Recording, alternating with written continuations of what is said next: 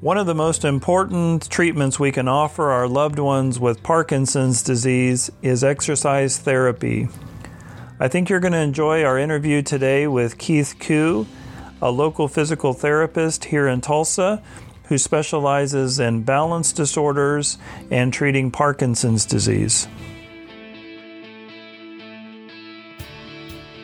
Hello, and welcome to the Parkinson's Disease Caring Podcast. This podcast is produced for care partners and caregivers of loved ones with Parkinson's disease. This show is brought to you by Dr. Klaas's new book, You're a Better Parkinson's Disease Caregiver Than You Think. Please visit pdcaring.com for more information.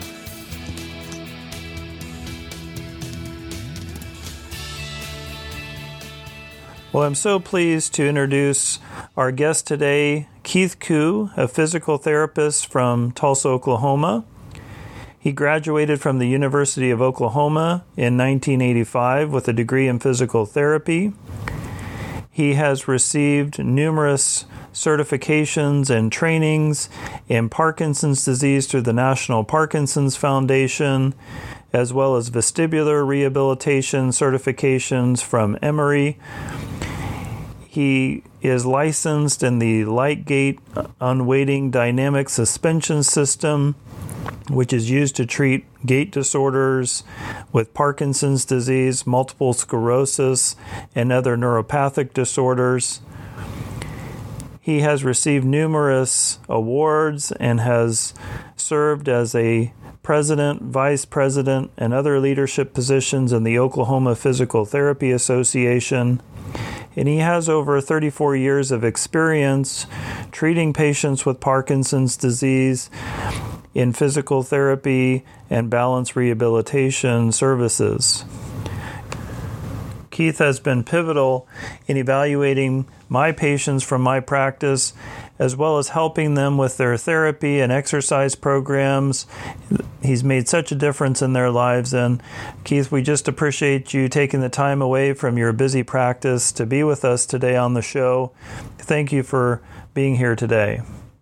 I try to send as many newly diagnosed patients with Parkinson's disease to see you.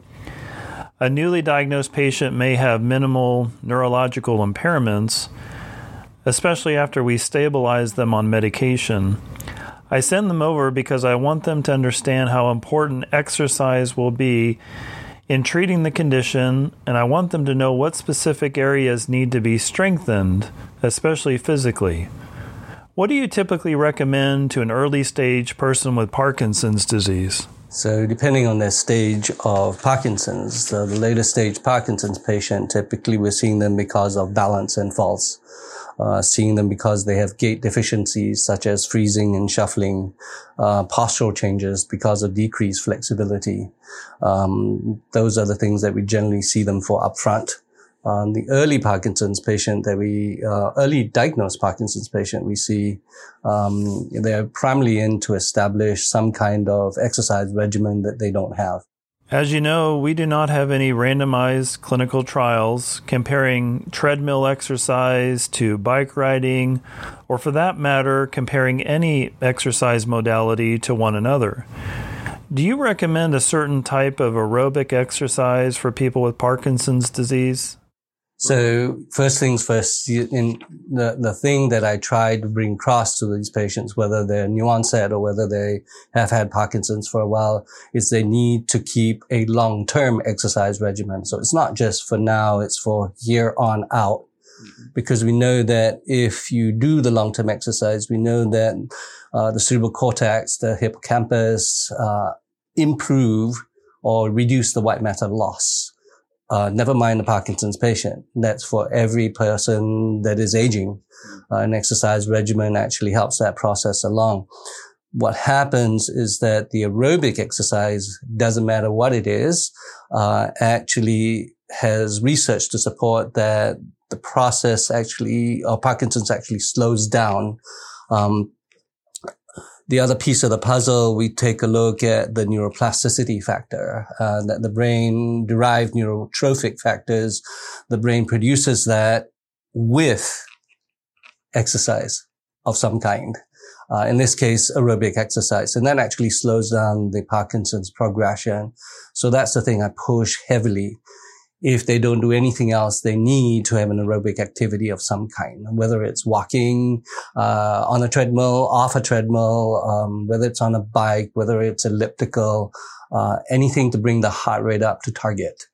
Uh, so as we go through the process of establishing that regimen, we work through here's how you find your target. Here are the tools you need to be able to maintain that heart rate at that level. Um, based upon the American Heart Association, it's anywhere from uh, three to five. No, sorry. Um, exercising five to seven days a week, maintaining that heart rate at target um, in that time frame. So the, so the typical advice for a new onset or uh, I guess new onset Parkinson's uh, is to establish that exercise regimen. The big thing that we tried to push through that process is making sure they have an aerobic exercise process, an aerobic exercise program of some kind. Um, and maybe for the first part, even having an exercise program, for the most part, people don't have an exercise regimen. Uh, and so establishing that aerobic capacity will be fairly important for them up front. Um, and then for the older persons down the line, or the Parkinson's patients that have had it for a while, perhaps if they've been on an exercise regimen to break some bad habits, uh, maybe they're not doing an aerobic activity, uh, they're doing some strengthening, mild stretching, not targeted to what they actually need at that point in life or at that point in their diagnosis. So we're working through with them trying to get that established. Keith is a balance specialist. He sees patients with balance difficulties from all types of causes, including the inner ear or vestibular disorders, strokes, and other neurological diseases. How do you determine if a balance problem is solely due to Parkinson's disease or some other cause or both? So first come first serve. They sort of let's take a look at what where the systems are failing for one. So the basal ganglia is a key portion with the Parkinson's patient, and we know that the loops associated with that process digress. And so that's one piece of the puzzle. The second piece of the puzzle is um, actual postural tone rigidity to where they don't they're not as flexible as they used to be. That's another piece of the puzzle. And then taking a look at the posture. Uh, they tend to be a lot more forward flex. They lean and, and get into trouble that way. So, and just with that alone, the range of motion with them flex forward changes the center of gravity. And so a Parkinson's patient particularly is because of posture that they're losing some of that ability to maintain an upright position. So the goal will be to take a look at that posture and see how we can correct that as one balance uh, piece of the puzzle. So if you're leaning forward fairly far, uh, if you're leaning forward as a result of that flex posture, your center of gravity gets pushed forward. So you would feel like you're falling forward all the time. Um, we take a look at the tight tissue, for example, at the ankles, uh, not having very tight heel cords and not having the ability to raise your toes up. As you start losing your balance backwards and you cannot raise your toes up, you tend to fall. And so that's piece of the puzzle we're taking a look as far as the Parkinson's patient is concerned. Now realize that the Parkinson's patient's functions also to correct the loss of balance is becoming an issue. So the slowness of their ability to correct be via balance strategies, uh, because they're bradykinetic, is something we want to take a look as well. Uh, how much can they actually move to get there? And then the other pieces of the puzzle that don't affect just the Parkinson's patient alone, that affects the general population as you get older or even the younger patient that might have vertigo. Um, if you have vertigo, automatically your inner ear is not functioning as well. And when it doesn't function as well, you've taken away one balance system. There are a total of three balance systems that we take a look at. One is the vestibular apparatus or the inner ear. Another is the vision, and not basically what you see, but what you perceive you see. And then the last but not least is the somatosensory or the proprioceptive feedback. And this is where the Parkinson's patient fails again because chances are that their low extremities are weak. And so if they're weak, then the somatosensory system fails. So now you only have one system left and that's your eyes. So we take a look at each of the structures and see which one is lacking and subsequently uh, work towards getting those balanced activities back again to where they can function as well as they can. Um, the key thing with this process, as I see it, is that they need to have help, help from their caregivers to make sure that they're doing the exercises correctly, um, uh, or being consistent with the exercise. The doctor that sees our loved one with Parkinson's disease may not have mentioned a physical therapy referral. Should the care partner or caregiver ask for a physical therapy referral? So, upfront, um, if there's been no recommendation for therapy or for exercise or for any of that nature, it's worth a while to get evaluated anyway to see what your level of function is, um, and, and again to establish that regimen. Um, if you're, mm, when should you do it? You should do it, whether you like it or not. It's worth the while. As, as we talked about earlier, as you age, your white matter loss increases.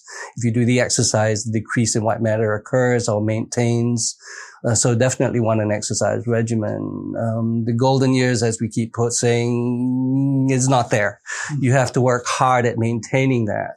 Um, at 50 to 60 years of age, you've lost anywhere from 30 to 50% of your muscle mass. And if you lose that muscle mass, which system's affected? The somatosensory system. The somatosensory system's affected. And then you have to rely on your inner ear. You have to rely on your eyes. So that's what we can start pushing towards to establish that regimen up front to get those systems working well enough. So to answer your question a roundabout way, um, there is the earlier the better. Don't wait. We want to establish the good habits um, of having an exercise regimen to take you through the entire process of Parkinson. Are there earlier physical signs or symptoms that might alert us to the possibility of Parkinson's disease? So the thing to take a look at right up front, if you don't have, if you haven't been diagnosed and you think that there is a problem, what is the first thing you should ask is, where's your smell? Is the smell intact? Mm-hmm. If it's not intact, that'll be a good sign to think about mm, possibility of Parkinson's. Are you constipated a lot? Uh, these are all things that we take for granted that we have, but if you don't have that, that might be the first signs. Um, can are you constantly asking your loved one, "Huh, I can't hear you. Speak up. Tell me again." Loss of voice volume, loss of voice ability is a big piece of the puzzle as well.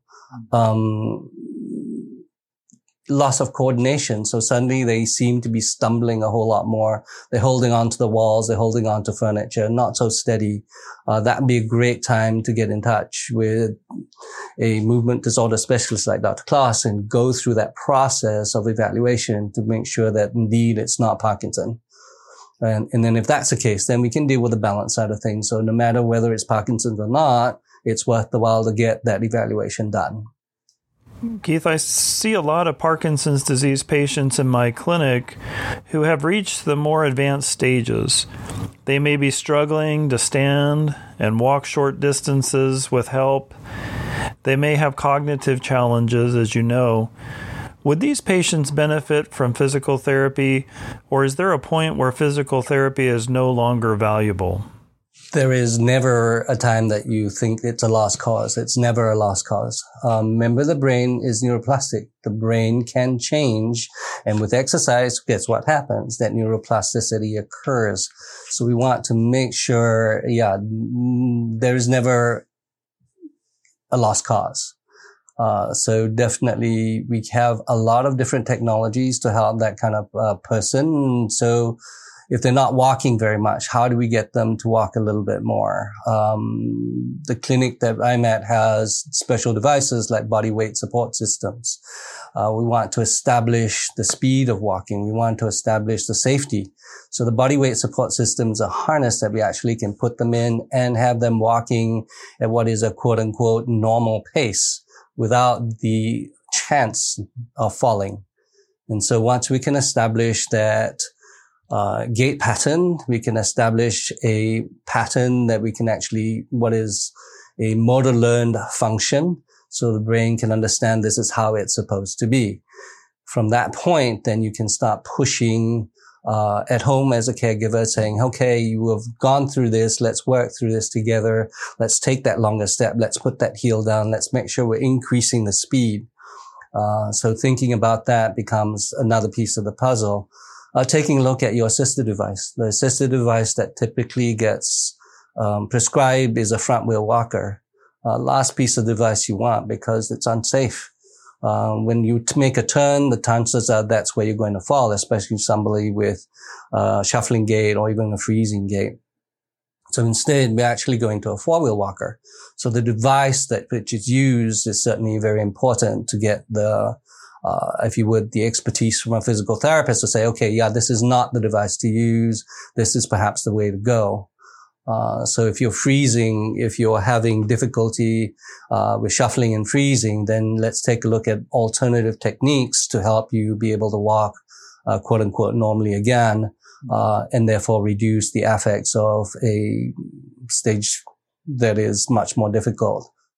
I have patients in my clinic who are often reluctant to use a walker.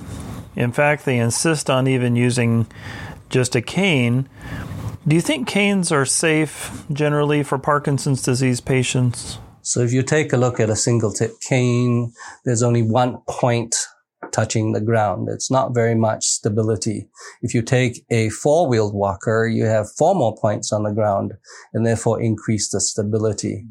You have to remember that with most Parkinson's patients that are in the later stages, um, bradykinesia sets in. The slowness of movement prevents you from moving that cane fast enough in that one hand. So what happens if the right side's primarily affected by the Parkinson? The left hand cannot help you because it doesn't, it's not holding onto the cane. However, if it's holding onto a walker, now you have that ability to correct that loss of balance much easier. Being able to establish that stepping strategy, which is very key in preventing a fall. Um, so I don't want to use a walker is what I get all the time until they go ahead and use it and going, Oh my gosh, this is so much easier to walk with than the single tip cane. I can go a lot faster. I can get to point B a lot quicker. Uh, oh, it has a seat. Fantastic. When I get tired, I can sit down. Uh, I don't see a seat with a single tip cane or with a crutch or with a form, any of the other devices that don't have that particular piece that you need at times. There are some new types of walkers, such as the U step and upright walkers. Do you see any advantages of one type over another? So, if you have a uh, later stage Parkinson's patient uh, loved one, then a heavier walker would make it a lot easier for them to maintain stability. It would be as if you were holding on to furniture or the wall. Um, that's where the U-step would come in handy. The U-step is a little bit bulky, um, but definitely for that type patient, there are a few patients that benefit from it. And, but otherwise, there are other walkers up there. You can actually use an upright walker or a forearm walker that actually holds you into an upright posture. Again, correcting those balance deficiencies, uh, correcting the ability to uh, the bending forward or the stoop position that you generally end up with. So the goal would be to be able to have you standing upright, move the center of gravity back, improve your balance right off the bat, increase the speed. If you try walking with bent forward posture, your legs don't go very far. Then you end up taking a short step no matter how hard you try. So let's get you into upright position, whether it's with a U step or with a forearm walker or an upright walker. And now you're going to be able to walk a lot more um, steadily and with a lot more efficiency and speed uh, speed becomes an issue. And what is Parkinson's? Everything slows down. So the goal would be to try to increase that speed to maintain the stability, not decrease the stability. That's great advice. Thank you, Keith. I know you facilitate support group meetings at your facility, as well as offer group classes in Tai Chi for Parkinson's disease. What are your thoughts on Tai Chi, yoga, boxing classes for people with Parkinson's disease? So if you think about whether it's Tai Chi or whether it's yoga or any of those programs, remember that anytime you can interact with your loved one, anytime you can interact with your Parkinson's patient uh, together, it makes it much easier for them to want to do the exercise for one. So that's a big piece of the puzzle. Um, the second part of it is control. Being able to control their inabilities to maintain stability. So yoga, Tai Chi both do that very nicely. Mm-hmm. Um, if you want speed, then we talk about a boxing program. If you want more of a high level activity, we can look at a cycling exercise program uh, using the TheraCycle or equivalent of that. Uh, so there are tons of exercises or tons of mechan- mechanics to get you going. You just have to pick the one that you like. So if you don't like yoga, hmm, fine, we'll use Tai Chi. If you don't like Tai Chi and you want something a little bit more aggressive, then let's do boxing. Or if you don't like that, then perhaps if you like cycling, there are tons of cycles out there that are motivational. Uh, latest ones are by Pelot, uh, hmm, which is the one uh, Peloton, Pe- Peloton, yeah, Peloton, that's the word, right? They have actually screens. You can ride the Alps.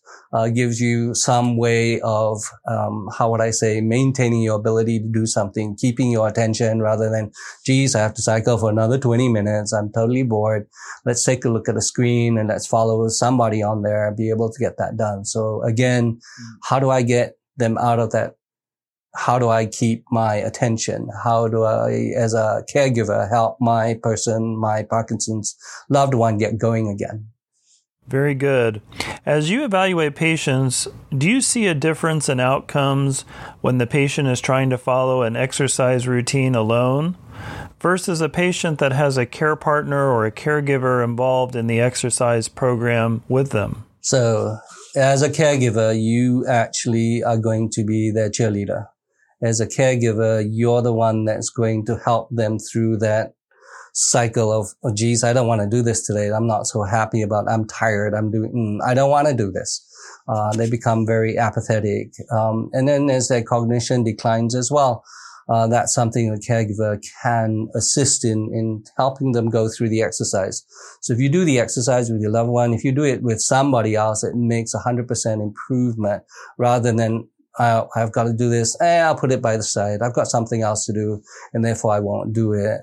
But maintaining that exercise regimen has been very, you know, there's research after research article that talks about maintaining the exercise allows you to attenuate, allows you to slow down the process of Parkinson. So why not? So, how do we help caregivers manage the unique challenges of Parkinson's disease with their loved one? Yeah, so we talked about apathy already, having the need for a caregiver to chal- um, be the cheerleader. Uh, we also want to establish, and we want to actually evaluate the cognitive losses. Um, and we can do that through either speech therapy or equivalent of that to help them understand the pieces to the puzzle and then subsequently incorporate any of those exercises into get, making either to maintain their cognitive level or improve their cognitive level. Um, so we already know that the hippocampus is crucial to memory. And guess what? Uh, there are very few brain regions that actually regenerate those cells. The hippocampus is one of them. And guess what does it? Uh, exercise. So being able to get that neurogenesis, uh, the long term, keyword is long term aerobic exercise becomes critical. So again, the caregiver can be that cheerleader, can be that emphasis, can be the back to push them to maintain that level of activity throughout the process. What are some of the technologies that may help people with Parkinson's disease with their gait and balance challenges? So I'm going back to doc, what Dr. Fay Horak, she's a, she's been in this business of balance and, and Parkinson's for a very, very long time. Uh, I'm going to read a, a I guess, a quote from her. Uh, my experience is that patients often habituate to a cue. They benefit at first and then they use it over and over. And even within an hour or two, they switch to another, they need to switch to another kind of cue. Uh, I have patients who are clever and use lots of different types of cues. So the point is, what cue can I give or can I use to allow my system to function? And when we talk about cues, we talk about um, biggest one will be shuffling and freezing. How do I stop that from happening? So I'm shuffling and freezing. I'm going to need a cue. What's that cue? That cue is perhaps a laser. You've seen the lasers that can be attached to a cane. The latest one that I've seen is a, it's called a Next Stride. It can be attached to anything. Um, so whether it's a walker, whether it's a cane, or whether it's any device, uh, you will actually give you a cue to be able to step to that level or that distance to increase um, the ability uh, to take a longer step. Uh, it will also help prevent your uh, shuffling because when you shuffle, it's all about small steps. So the goal here is to increase the size of step. So the next stride or the laser cue by U-Step, both of them actually have an auditory piece of the puzzle. So now we add a second piece. We talked about if the patient has to use another cue, how do I get it in? How do I push that process? Uh, it may be a cadence uh, that is turned on like a metronome, or it may be music. It, I've we've actually had Parkinson's patients that only respond to music to walk.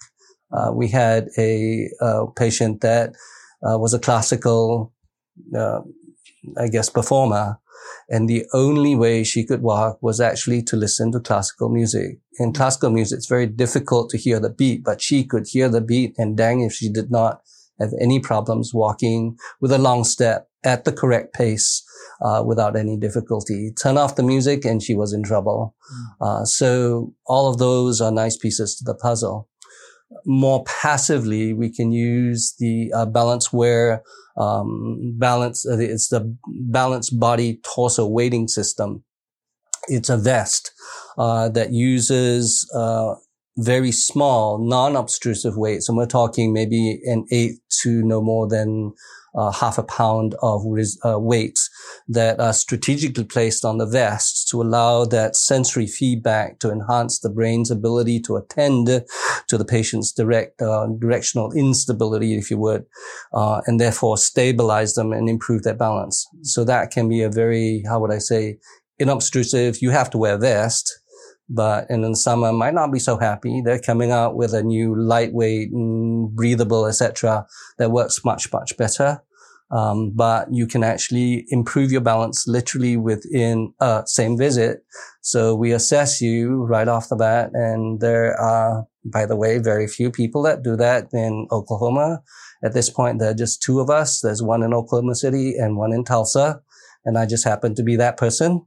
Uh, so if that's another way to get your balance corrected, a inobtrusive, very easy way to do it, then by all means, that's uh, another tool that we can use. Mm-hmm. Um, so, and it might be simple as your telephone, as your mobile phone with music set up on it or with a cadence uh, metronome set up on it that you can put a, a um, earbud in your ear so you can actually hear it not create that fuss with everybody else.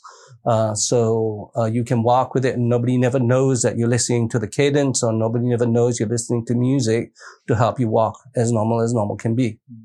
So, as a caregiver for a loved one with Parkinson's disease, how do we find the right therapist to evaluate and treat our loved one? And that, again, I think you would need to go back to your primary care or even your neurologist or whoever's evaluating you at that point in time, and they may have a recommendation. Uh, they should have already been in contact with somebody that is well versed in treating Parkinson's patient. Um, you want to look for somebody that understands Parkinson's, to know the ins and outs, to know what the pitfalls are with the Parkinson's patient. On top of that, you probably need to find somebody that can address all the other pieces to the puzzle. So should they have uh, balance issues? Uh, should they have vertigo issues? Should they have anything like that? Is that therapist capable of treating that problem? Mm. You cannot treat one without the other. Um, what about pain? So can that therapist deal with the low back pain as a result of that poor posture or as a result of having a forward head to where the neck now is involved, or cannot turn the head as much? So a therapist has to be an all-rounder to be able to address those pieces. They are few and far between, but they exist. Uh, so I think uh, it would behoove you to look at um, the physical therapist and ask those questions. Can you see my loved one for Parkinson's, yes, but can you also treat all the associated issues and you understand how to treat those issues and not, um, I guess, put Parkinson's to the wayside and only treat the orthopedic issues? That's very good advice. So, overall, what recommendation would you offer a care partner or a caregiver with a loved one with Parkinson's disease? So remember that if they have not or are in the early process of being staged as Parkinson's, then as a caregiver, uh, again, your response is going to have to be, how can I help you? How can I interject my, mm, how can I be a support to you in any way or form? Uh, realize that the first thing that comes to mind is that, oh my gosh, I have Parkinson's. Now what? All right. So support from a caregiver becomes absolutely important. Mm. Uh, caregiver needs to be as supportive as you can possibly be. So remember that if when you're starting an early exercise regimen, the chances are that at some point they're going to say, ah, it's not helping. It's, it, I, I'm doing perfectly fine.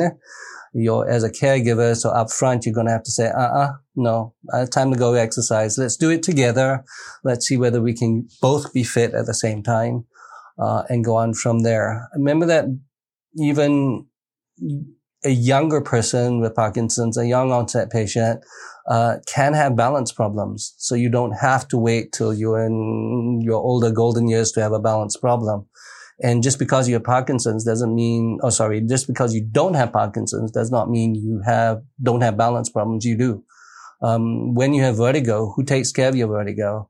How do you resolve that? Remember that if you have vertigo, your balance sucks. So you have to be able to attenuate and correct that so that that does not become a continual problem as you go further and further through the Parkinson's process. So now that you are in the stage two, stage three, stage four Parkinson's, uh, your function decreases. Um, your role as a caregiver changes. Your role as a caregiver becomes not only a cheerleader, but you need to do all the heavy lifting, so to speak. Um, you need to learn about how to treat your loved one, how to care for that loved one. Uh, what kind of devices can I assist you with that process? Um, you know, if it's just as simple as grab bars, uh, those need to be addressed, uh, or as simple as perhaps how do I turn my loved one in bed, or how do I assist them to stand when they have difficulty doing that? All of those techniques again can be taught by a physical therapist so that you can do that safely for number one. You don't hurt yourself. If you hurt yourself, your loved one's in trouble because nobody's going to look after them as well as you can. So that piece of the puzzle becomes important. So, if I have a loved one who is newly diagnosed with Parkinson's disease, it sounds like I need to think about my own health and fitness. I need to get going on an exercise program in order to stay fit for the journey? And on top of that, I think in the early phases of Parkinson's, not having knowledge is a big problem. So your goal as a new onset and as a caregiver, uh, you need to gain as much knowledge as you can. Um, either uh, ask your physician, or if you don't and want a little bit more unobtrusive, the National Parkinson's, the National Parkinson's Foundation or the American Parkinson's Foundation all have tons of information on their website that is available to you right off the bat. The local um, Parkinson's foundations, like in Oklahoma, we have a local um, state-run Parkinson's Foundation that have local representatives that you can call, uh, that you can get information. You need to find a support group support groups provide a means of, I have this problem. Now I can talk to somebody about it and what the pitfalls might be. Or with a part, with a support group, you can get more information. Support group that we do is purely information driven. We want um, you to understand how, what the Parkinson's process is, what the pitfalls are, what you might look for now, what might look for in the future, what are non-motor problems that you don't think about uh, non-motor problems can be, you know, cognition can be very much hallucinations. Why am I getting hit at night? Um, all those things we talk about and trying to establish and making sure that you as a caregiver can provide the best care for them. So get information up front, understand the process, and then it'll become a lot easier to manage as the disease progresses. I see. I have to ask about nagging, uh, Keith. Caregivers tell me all the time that they are instructed to point out reminders or cues such as take a big step, pull your shoulders back with better posture, speak louder. but they feel like they're nagging their loved one. They feel like they're pestering them, and sometimes this causes a strain in the relationship. Is there a balance? Should they stop bothering their loved one and not remind them constantly about these things? And that's something we establish with all of our patients that, well, the patients I see anyway, uh, that have Parkinson's right off the bat. I will say pretty much anticipate that that's what's going to happen. Um, you are going to feel like you're being nagged.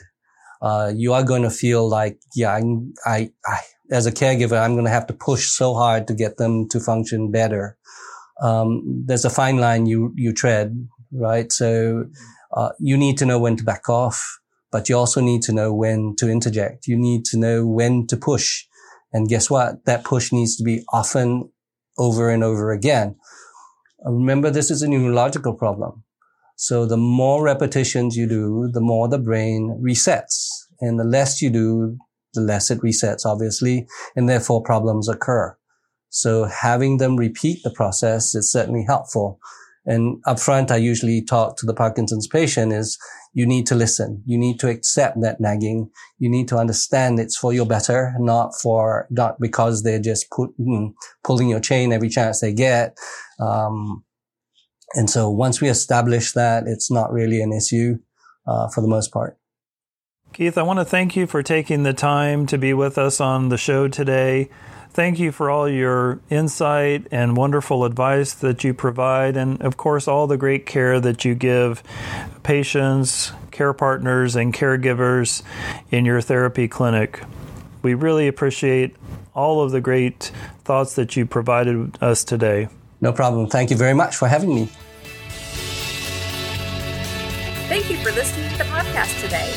Head over to ptcaring.com for more resources. Please share this podcast with other fellow care partners and caregivers.